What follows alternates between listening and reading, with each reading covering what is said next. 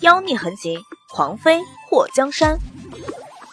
作者：夜舞倾城，演播：醉黄林。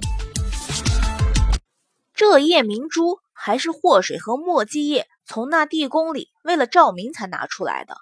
鹅蛋大的夜明珠呈现了浅淡的绿色，那质地一看就价格不菲。客栈掌柜看到后，双眼一亮，伸出手就想去接。祸水直接拿起一旁的算盘，打了掌柜手掌一下。这东西是你能动的吗？我可告诉你，我们三个是御前行走。知道什么叫御前行走吗？就是在皇帝面前可以随意走动的人。我们是奉了皇命来民间寻夜明珠送给皇上，要新册封的妃子的。若是你得罪了我们三个，我们回到京都禀明皇上。别说你这客栈别开了，你全家小命保不保得住都成问题。客栈掌柜被霍水的话吓了一跳，横看竖看，这三个人都像是逃难的，怎么也不像是伺候皇上的人啊。不过。他又犹豫了。他们三人除了那老头子黑不隆咚的不咋样外，另外两个虽然脸上有些脏污，不过气势倒是不弱。尤其那个高个，看人的眼神怪吓人的。你知不知道，冒充皇上身边的人，如果被发现是要砍头的？客栈掌柜也留了个心眼儿。祸水冷嗤了一声：“哼，我们还要冒充？”你要是不信，现在就派人去京都打探，找个熟悉宫里头事情的人打听一下，皇上身边是不是有个神奇三侠？神奇三侠，客栈掌柜有点懵了。他在京都也没几个熟人，再说他认识的人和宫里头的人也没联系啊，去哪里打探皇上身边都是什么人？祸水看到客栈老板犹豫，你放心吧。我们还能让你吃亏了？我们三个先住下，等回宫向皇上禀明，你爱戴皇上，热爱国家，五讲四美，助人为乐，让皇上给你御赐个牌匾，到时候你就成了这方圆几百里的独一家。客栈掌柜忍不住插话：“现在我这客栈也是方圆几百里的独一家。”祸水翻了个白眼：“御赐的牌匾。”能和你这儿用块木板子，然后拿墨笔写了几个字的牌匾一样吗？算了，我吃亏点儿，教你们客栈几道御膳房的美食。你这店里的厨子要是学会了，我保你发大财。听到祸水说要教他客栈御膳房的美食，客栈掌柜眼睛都亮了。真的？祸水眉头一挑，骗你对我有什么好处？我还怕你让人把我们打出去呢。天都黑了，我们三个要是在外面住一宿，不冻死也要冻病了。三位，快快随我来，楼上请，楼上请。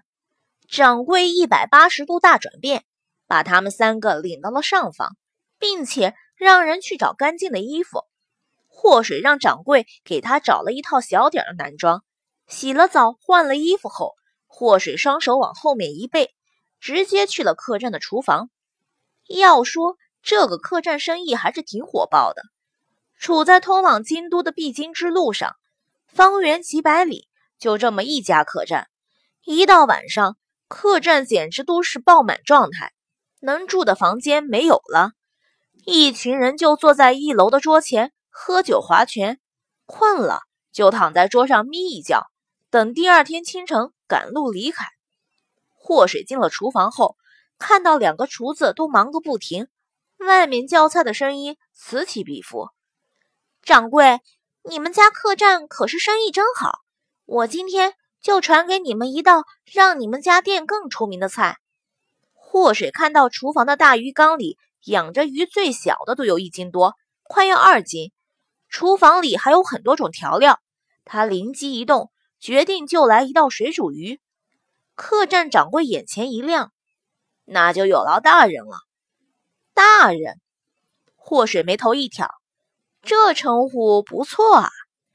坐在外面的那些住店的人突然间闻到一股浓烈的香气，一个个都站起身，用鼻子嗅来嗅去的，大喊：“掌柜，快把好吃的端出来，别藏着了！”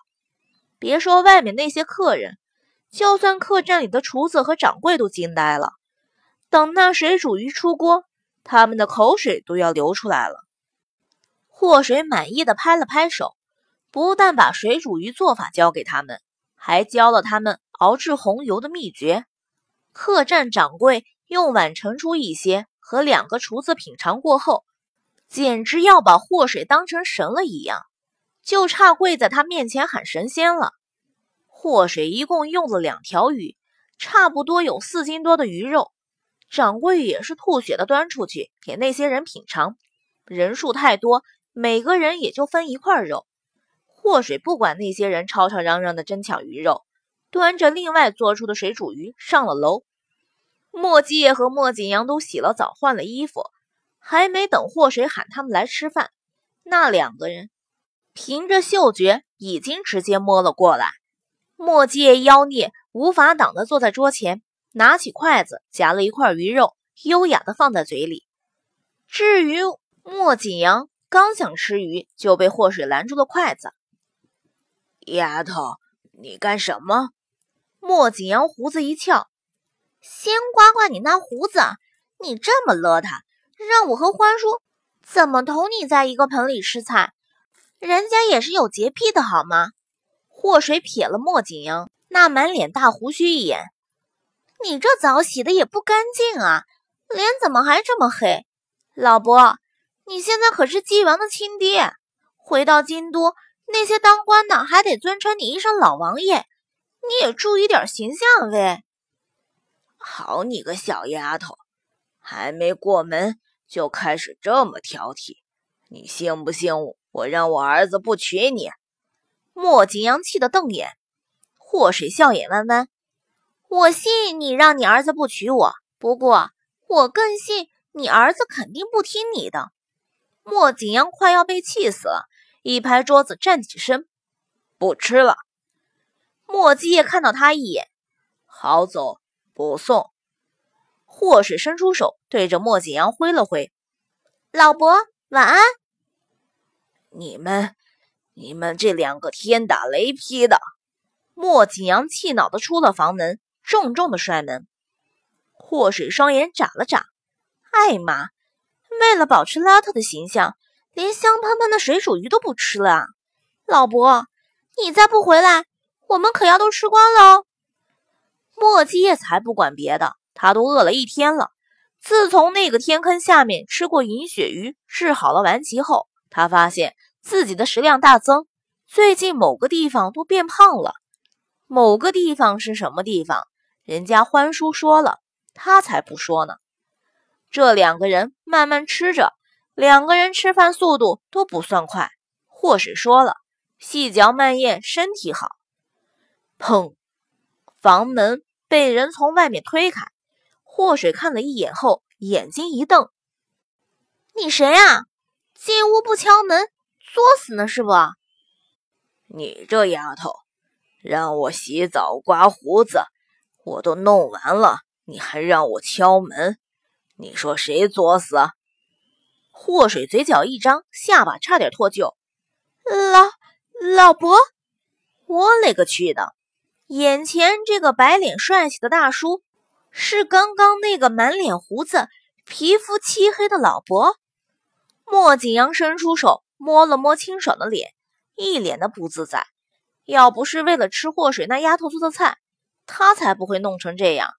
祸水眼睛眨了眨，老伯，我就说嘛，莫太后那么绝色，她弟弟怎么像个野人？其实。老伯，你也是个美大叔。莫继业重重的咳嗽了两声，祸水眼皮一跳。老伯，其实你也是个美老伯。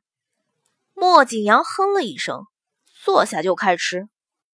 本来一肚子火气，在吃了第一口菜后就烟消云散了。丫头，你这手艺是真不赖。就算是一厨，也做不出这样爽快的菜来。爽快？祸水还是头一次听到有人用这个词形容菜的口感。老伯，我会的菜还多着呢，你记着，等我和欢叔大婚的时候多给点红包，以后你可以随便来我们府蹭饭吃。财迷，祸水双手托腮，谢谢夸奖，真不要脸。莫景阳一边说话，一边还不耽误吃东西。祸水也不生气，都说拿人家的手短，吃人家的嘴短。老伯，你这么吃都没堵上你的嘴，我终于知道你儿子像谁了。莫景阳吃东西的动作僵了一下，恶狠狠地瞪了祸水一眼。也就我儿子惯着你，祸水嘻嘻一笑，他就喜欢惯着我，你有意见啊？有也没用。莫介在一旁神补刀。莫景阳真庆幸自己有一颗坚强的心脏，要不然肯定被这丧尽天良的两个人气死。你们两个一致对付自己老爹，有成就感吗？有本事！对付外人去。莫基业看了莫景阳一眼，你要庆幸你是我爹。你小子什么意思？莫景阳刮了胡子、洗过澡后，这一生气脸就变红。霍水叹了一口气：“哎，老伯，欢叔的意思是，如果你不是他爹的话，你在我们面前会死得很惨。”翻译完毕。求点赞！莫景阳看着坐在他对面的这两个人，咬着后槽牙，嘎嘎磨牙。虽然气恼，不过他觉得霍水的解释很有道理。这两个人要是双剑合璧，不知道要有多少人遭殃。